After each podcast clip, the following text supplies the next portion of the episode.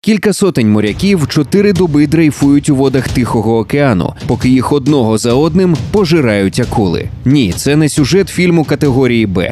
Це реальна історія кораблетрощі крейсера Індіанаполіс, катастрофи, яку вважають однією з наймасовіших в історії флоту США. У цьому випуску «How it was» ви дізнаєтеся, як недбалість командування призвела до трагедії, чому екіпаж Індіанаполісу після кораблетрощі ніхто не шукав, через що застрелився капітан, і до чого тут Хіросіма. Важкий крейсер Індіанаполіс спустили на воду 1931 року.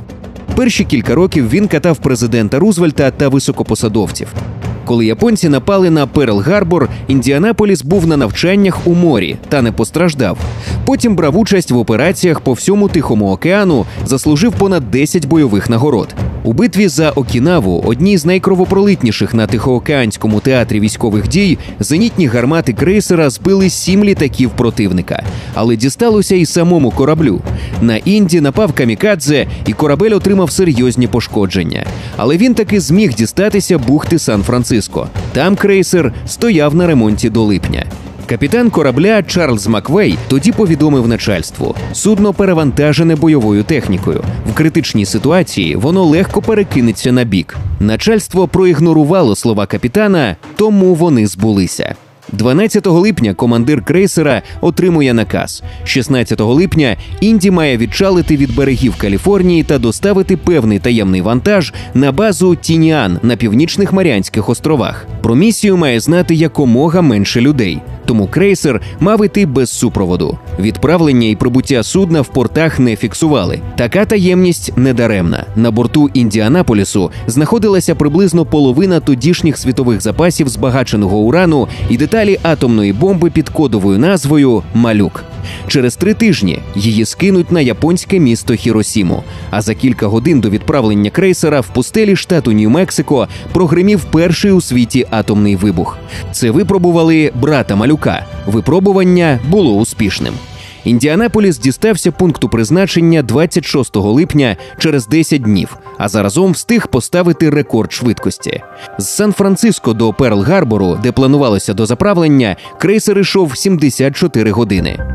Доставивши вантаж, командир корабля отримав нову команду. Він мав вирушити на Гуам, острів поблизу, а звідти вранці 28 липня до філіппінського міста Лейте. Там екіпаж мав пройти навчання, а потім приєднатися до битв.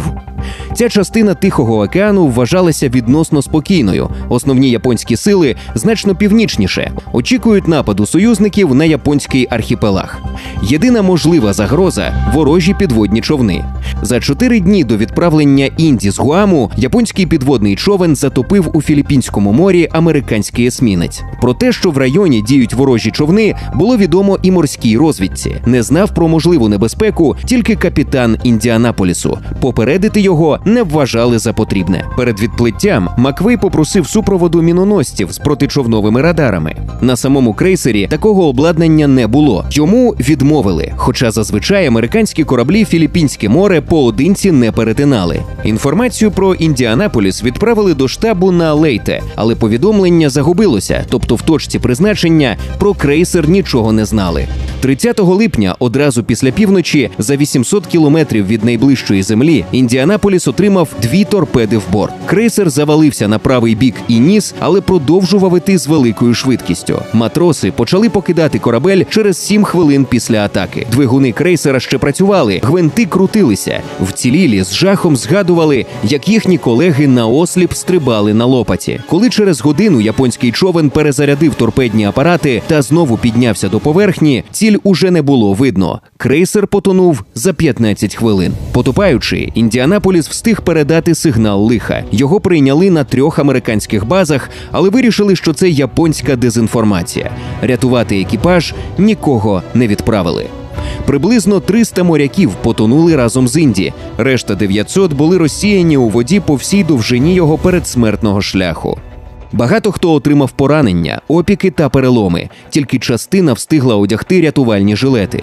Декому пощастило знайти у воді плоти, прямокутні рамки з дерева з мотузяною сіткою, до якої кріпилася дощана підлога. Протягом першої доби проблема рятувальних жилетів перестала бути гострою. Важко поранені померли. Багато хто наковтався дизельного палива, розлитого на поверхні. Почалися марення і конвульсії. Хоча води Тихого океану на цій широті доволі теплі, вночі люди потерпали від переохолодження. Коли зійшло сонце, палючі промені обпікали моряків, але найстрашніше попереду на запах крові припливають акули. Їхніми першими жертвами стали мертві члени екіпажу. Тіло раптом занурювалось у воду, а через певний час виринав його фрагмент чи тільки один жилет. У спробах захиститися від хижаків моряки збивалися гуртом і притискали ноги до живота. На третій день акули почали поїдати живих. У людей починалися галюцинації. Хтось раптом кричав, що бачить острів чи корабель, і плив на міраж. Поряд швидко з'являлися плавці.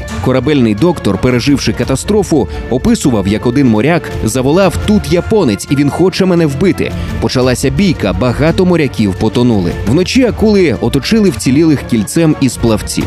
Моряки згадували ту ніч як найстрашнішу.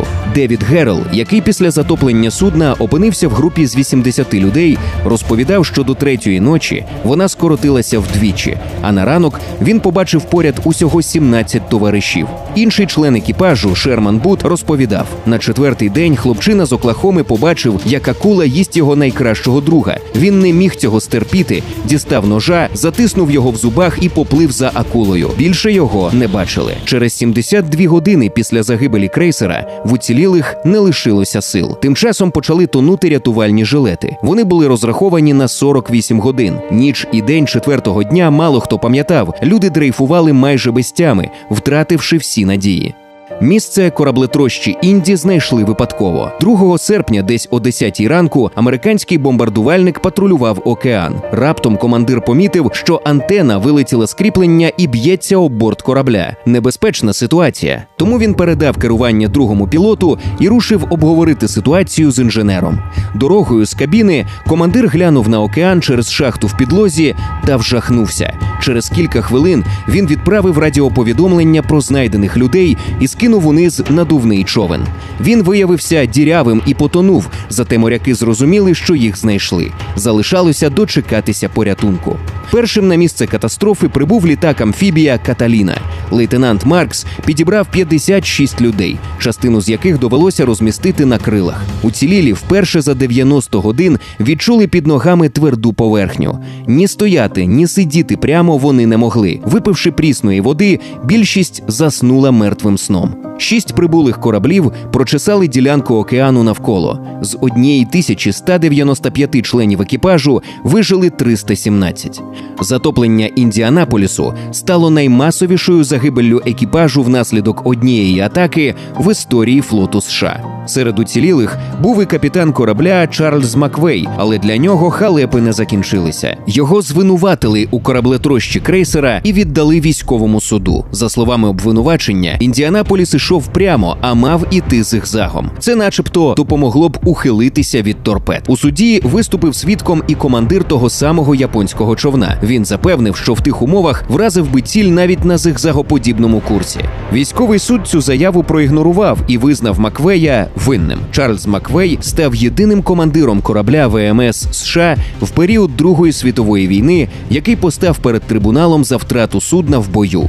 Вцілілі члени екіпажу вважали, що Маквея зробили цапом відбувайлом. Справжніми винуватцями трагедії, на їхню думку, були ті, хто відправив крейсер без супроводу в небезпечну зону, а потім, не помітивши його зникнення, не почали пошуки. Невдовзі вирок скасували. Капітана відновили на посаді, але Маквей вважав себе зганьбленим і пішов у відставку сам. Решту життя він отримував листи з образами від родичів загиблих моряків Індіанаполісу. Наприклад, такий веселого різдва в нашої сім'ї воно було б веселішим, якби ви не вбили нашого сина. 1968 року Чарльз Маквей застрелився на газоні власного дому. Його остаточно виправдали лише 2001 року. Уламки Індіанаполісу знайшли 2017 року. На той час живими лишилися тільки 18 членів екіпажу.